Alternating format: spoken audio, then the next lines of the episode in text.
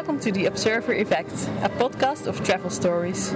Each week we hope to bring you a conversation with someone we meet overseas and at least one good story.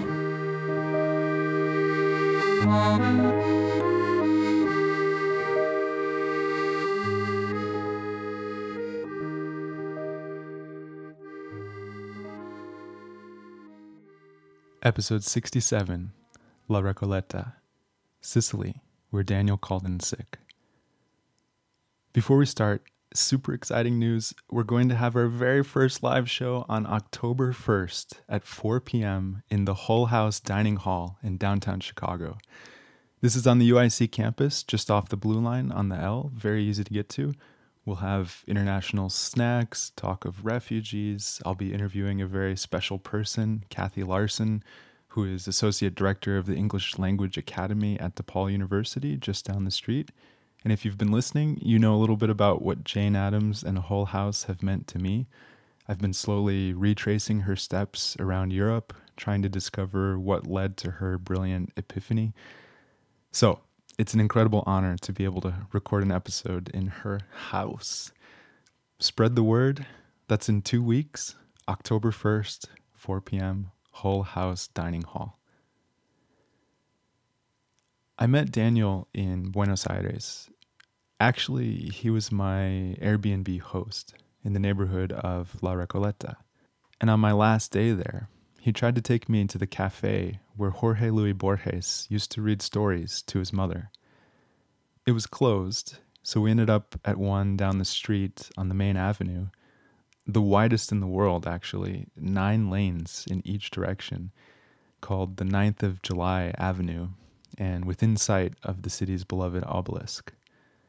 Daniel grew up in Mendoza, Argentina, moved to Houston in his 20s, and built up a life and a family working at a really good job for AT&T.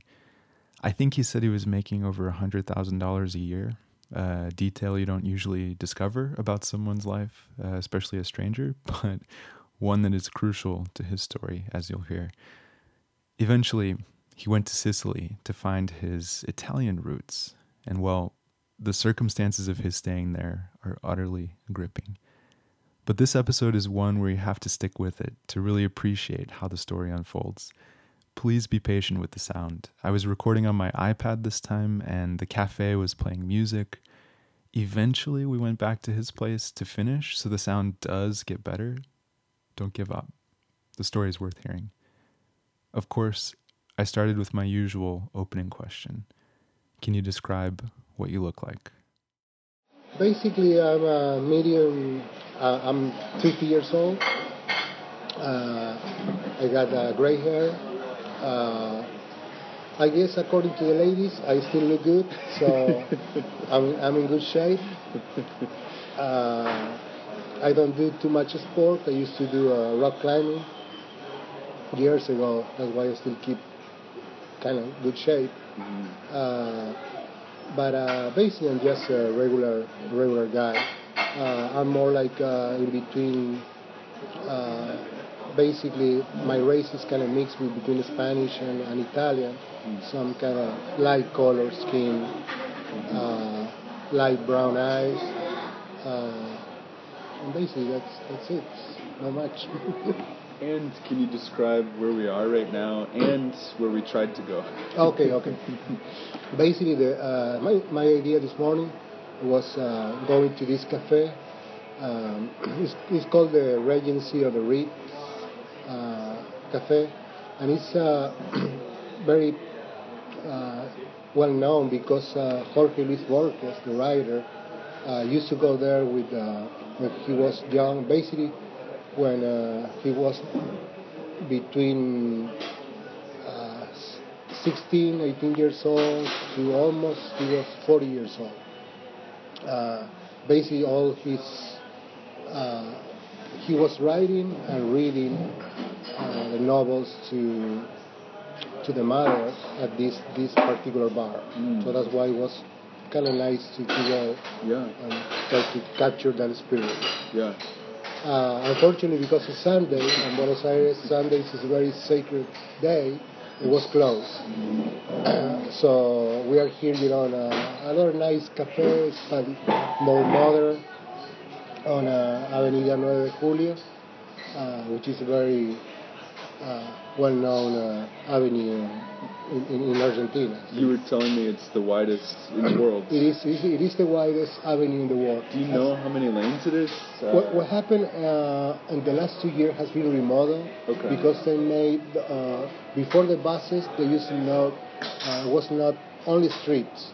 ah, okay. There was you know the, the boulevard in the middle and the rest was a street. Okay. Now they they changed and they put those uh, bus lanes, I see. uh, which is basically changed the shape of the avenue. Yeah, I can imagine it without the bus lane, just wide, full of cars. That would be crazy. Yeah, because uh, the boulevard is, is only on this section. After the other, the other side of the obelisk, there is no boulevard. Okay. It's only street. I see. So on that particular side, you can see how wide it is. yeah. Uh, you can imagine to cross this avenue, you have basically three. Let me see. You got one, two, three, three lights. Yeah. So three lights to cross just one street. Yeah. So imagine how, how wide it is. we really lucked out getting this spot on the corner, just looking right at it. Uh, this is perfect. Yeah. Although I apologize to the listeners for the music. um, Okay. What else? all right, so let's. I don't even know where to begin. You have so much travel experience, but let's just Yeah. start with like your big story. You told me you're from Mendoza, but, Yeah. but you lived in Houston, but now you're here in Buenos Aires. Yeah. So tell us that story. Exactly, exactly. Basically, I was uh, born and raised in uh, Mendoza, Argentina, until I was until I finished my high school, right before I was 17. Uh, and I had, you know, the chance to go to learn English uh, in Houston. So I went to Houston. I was there for six months. I learned some some English, and then I uh, came back to, to Argentina uh, suddenly I got married very young. Yeah. So at that time, you know, the economical situation in the country was very bad. There was hyperinflation, uh, political problems. About something very common in this country. What, Uh, what time period is that? Like, That was 1988. okay. 1988. hmm So uh, I decided to to go to move back to Houston uh, with my wife at that time, uh, and also she was pregnant. So that was another thing that pushed me Yeah. uh, because I couldn't find a job. I didn't have a house. I didn't. I didn't have anything. That's just a really bold move, though. Like, how did you? I mean, was your was your English really good? Were you confident Uh, that you could? I was only, you know, my English was only six months at that time. And you were just in your early twenties. Yeah. That's really confident. Like, yeah. Well, sometimes you don't, you don't have too many options. Uh, you just take the only way out you have. what kind of job were you expecting to get? Uh, at that time, you know, I didn't have basically any experience, any any kind of job, any service type, work in a restaurant or uh, anything was was better than than uh, what I was doing uh, here. Yeah. Uh, you can imagine at that time, I had one job and I was making three times what the a teacher was making here. At that time, it was $63. Wow. The salary for a teacher in one point of history in this country was $23 a month. Per month. Are you serious? Yeah, that was 1988 through 1990. That just makes me wince. Like, I, I can't understand that. How how can it? How can someone live on that? uh, I'm just curious. Logistically, was it uh, difficult to immigrate to Houston? Like, what, what barriers were there legally, or uh, how did that work? Well, at that time, no, was at that time it was very easy, because at that time, like um, I arrived, you know, with a, uh, I had a student visa Yeah.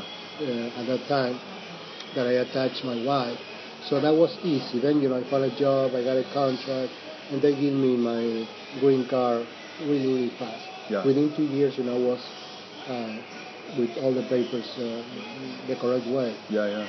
So, and after I think it was five years, I got my citizenship. So, between those those years, you know, I got my uh, my daughter was born, and then my son was uh, was born.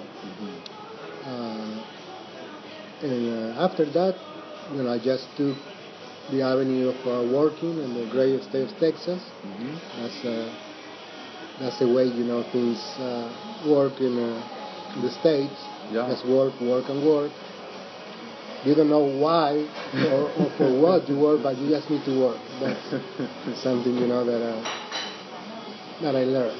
Yeah. Even you know you got goals, but the goals seems uh, blurry when you find you know that you don't need to work that much and earn the type of money you think you have to to earn to to live you know a better quality of life. Mm. because it's not it's not matter how much money you make. It's matter you know how open is your mind to find to find happiness. Well, so what changed? Where was What there changed? a particular moment or an experience that opened your eyes? Well, basically, I did everything, you know, by by the book. You know, I got married, I got two children, uh, I went to school, I finished college. Something that was very, very hard because uh, uh, uh, I started studying, you know, late. I started studying like in the year 2000, 1999. So at that time, uh, uh, college was uh, was expensive. Today it's even more expensive. Mm. But uh, it was very hard because I was working, and uh, I was working and, uh, and studying at the same time. And then you know I finished. Uh, basically, I finished a master by 2009 because they promised you know a better position where I was working. I was working in a very good company, uh, AT&T, Yeah. uh, and uh, and I was working in marketing. By the uh, they had like a Spanish division where they translate everything and they create their own marketing for Yeah. the Spanish population. I was working in that area, and they offered me a better position. It was very um, very stressful uh, type of job. You know, I was under a lot of pressure, heavy deadlines. You know, bosses very bad. But you know, I was making good money. That was the whole point at, at that time. Yeah. Why? Because you know, I have a lot of expenses. I got a big house. I got three cars in my my house. Uh, uh, medical insurance. Uh, pay for college. Uh, my daughter, you know, was also started getting into college at the time, so I needed the money really Yeah. bad. So when everything, you know, went to to the point that you seem, you know, that everything is perfect. It's like money-wise, family. Uh, something happened in my family. You know, I got divorced. Different reasons, you know. Maybe you know that trying to uh, that race, you know, also uh, induced me, you know, to to to to, to the divorce. Why? Because you know uh, you don't spend enough time with the family. You don't uh, take care of uh, your wife, your kids. You only you know think on work and make money, pay bills. Uh, so that was the sad part. Even you know making a hundred thousand dollars a year, even more, but uh, it was sad. Why? Because you know, there was a point that I got divorced, and uh, it was like a shock. I realized, you know, that I, everything you know that I did before, uh, it was not good enough, you know, to to keep my family together. Uh, after that, um, I got because when I was uh, over the five years in the company, uh, they gave me two weeks vacation. Uh, so I was right in be- almost in between my divorce. So I asked my boss if I can take you know the two weeks together because it was a policy that you couldn't take the two weeks all at once. Right. And I, am, I asked my boss, and he said, uh, yeah, it is possible. We we done that before. Uh, and I explained to him, you know, I was going to Italy. So I went, I bought my ticket for two weeks in Italy. Uh, right two days before uh, I was leaving, he came and tell me, uh, Daniel, you cannot take the two weeks. You have to come back one day and then take the rest of the week. Uh, and I said, well, uh, I already got my ticket, I got all my vacation plan, everything. I said, well, there's nothing that I can do. Uh, and I told him, go and talk to your boss and explain that I'm going to Italy to see part of my family, that I already booked the two weeks. That's it. He came back and said, no. He said, no, you have to come back by policy because every, everybody else is going to start requesting the same. Uh, so, so I went to Italy. Uh, the day before, because I talked to him I said, what about if I call that I'm sick? He said, well, it might fly, but uh, we don't know at this point. So that's what I did. You know, I went to Italy. I called, you know, the, the last day on Friday. I said, listen, I'm not going to go on Monday because uh, I feel bad, I feel sick, so I'm not going. He called me back and he said, my boss said, if you are not here by Monday, you better don't come back. oh my gosh. Are you serious? Yeah. And what did you think at that moment? Where, Uh, when, where were you? Were you in a in hotel Italy. In, was- in Sicily? I, uh, yeah, I was in Sicily. Or were you staying with family already? Or like. No, no, no, I was in a hotel. Okay, so I- you're. At that time, I was in a hotel. You get that message. What goes through your mind Huh? at that moment? uh, really, you know, the first week in Italy was so nice, so nice that I feel so relaxed, Yeah. and uh, you know, my oh, my head exploded.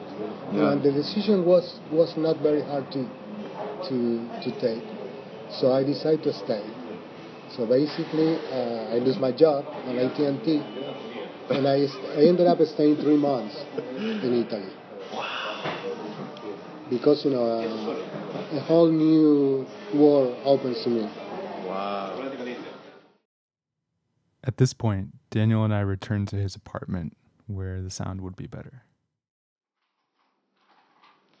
So, so picking up where we left off, you had just made a very momentous decision. Okay, the decision to not to come back to AT&T, the dream, the dream company, the dream job for most people. no, it was a good job. I mean, the benefits they were incredible. You know, insurance, uh, salary wise. We didn't have you know too much free time because we were working too many hours. Yeah. Basically, working seven to seven, uh, five days a week.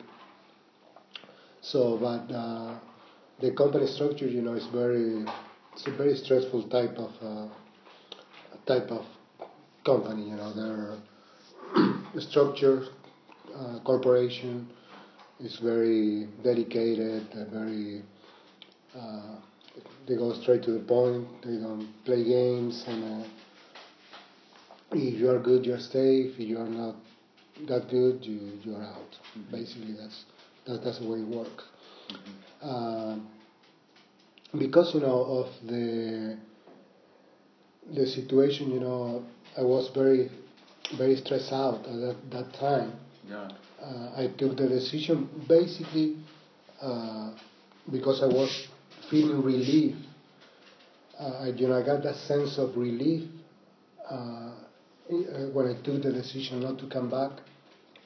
And it was a very tough decision because after that, I never found a job even near, not even half, you know, what I was making at that particular time. That's that's the honest truth. Uh, so I had to decide, you know, to change one standard of living, one way of living for a different one.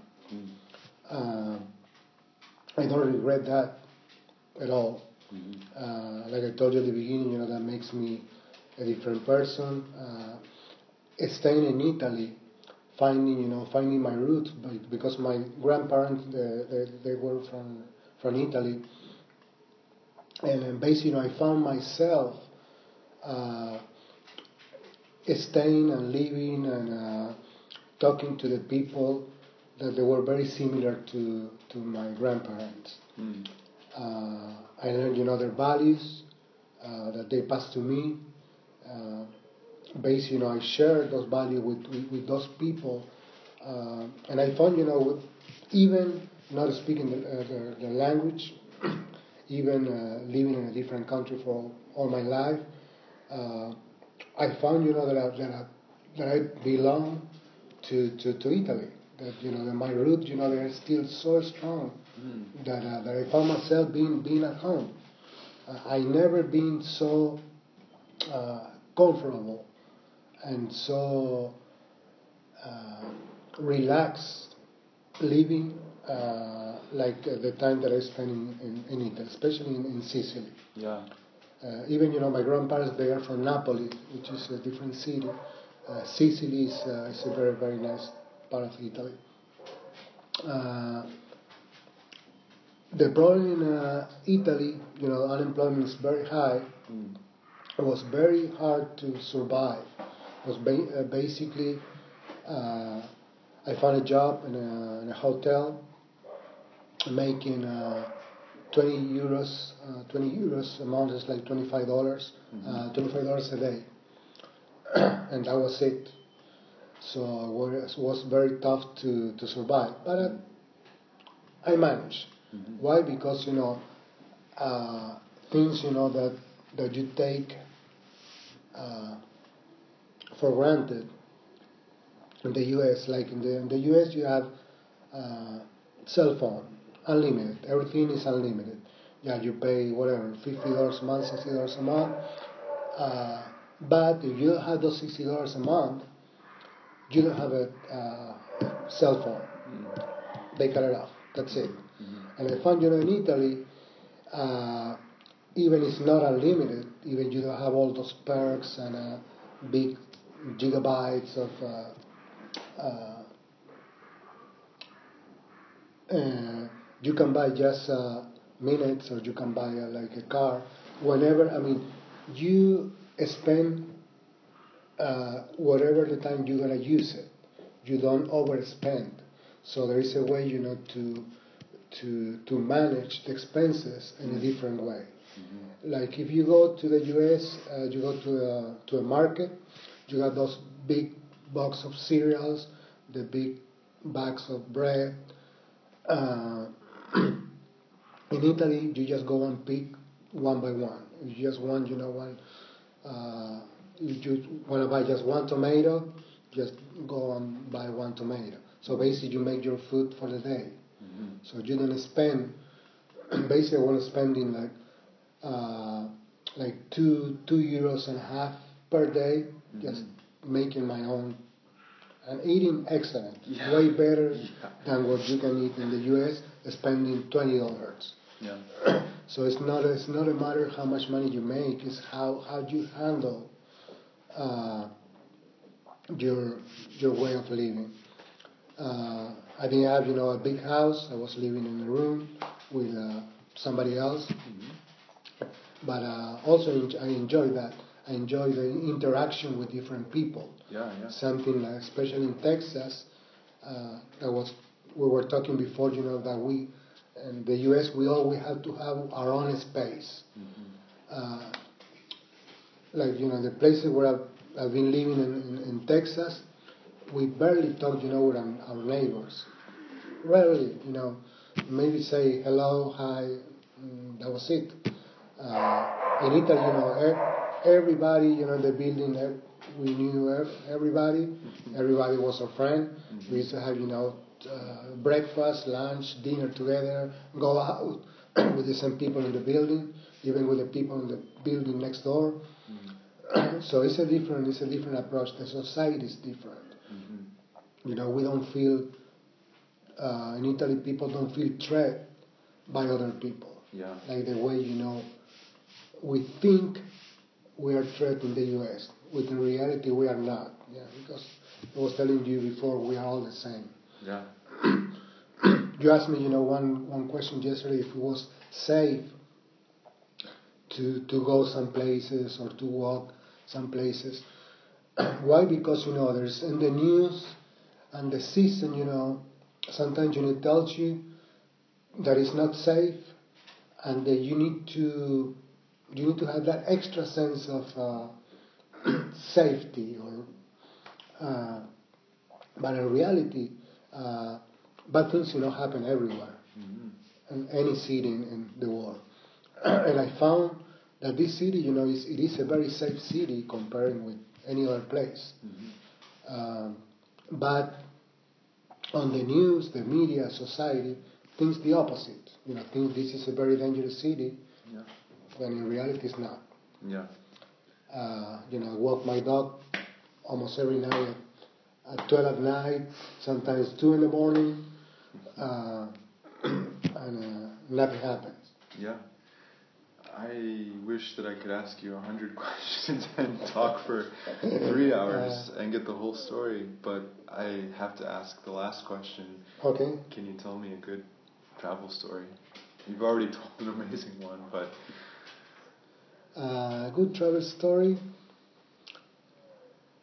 Well, all the travel they are good stories. Mm. I mean, uh, traveling, you know, is uh, just just a war of traveling is uh, unless you have you know a very bad experience, but most of the time it's it's, it's really nice.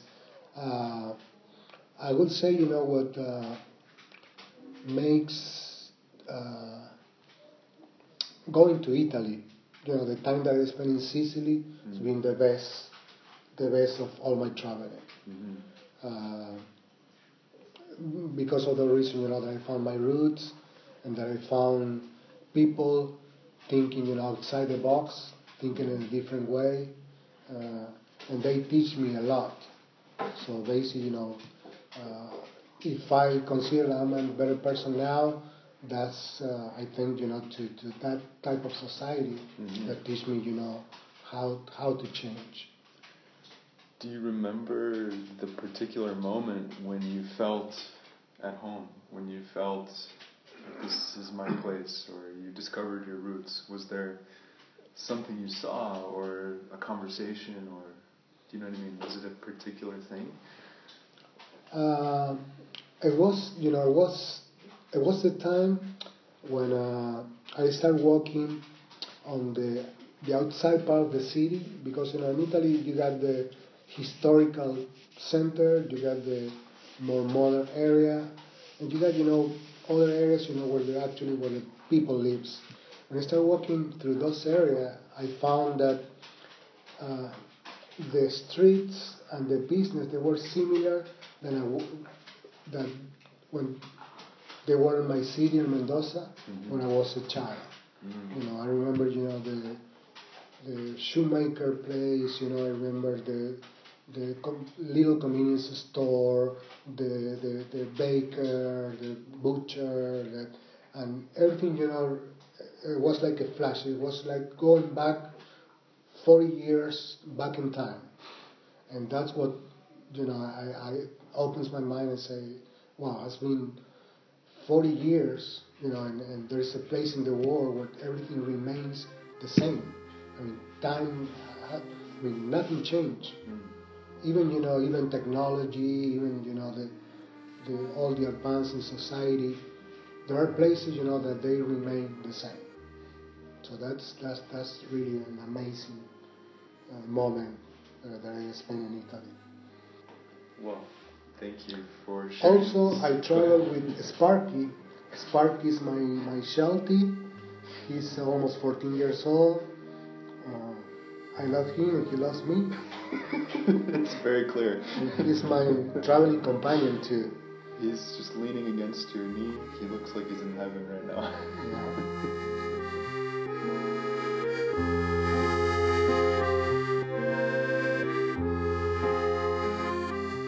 Thank you so much to Daniel for sharing his amazing story and for taking such a leap of faith.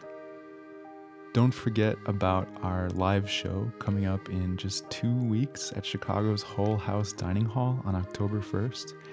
If you know anyone in Chicago, if you can get to Chicago, please come. You're welcome. They're welcome. And don't forget Wendell Berry's advice to be like the fox who makes more tracks than necessary, some in the wrong direction.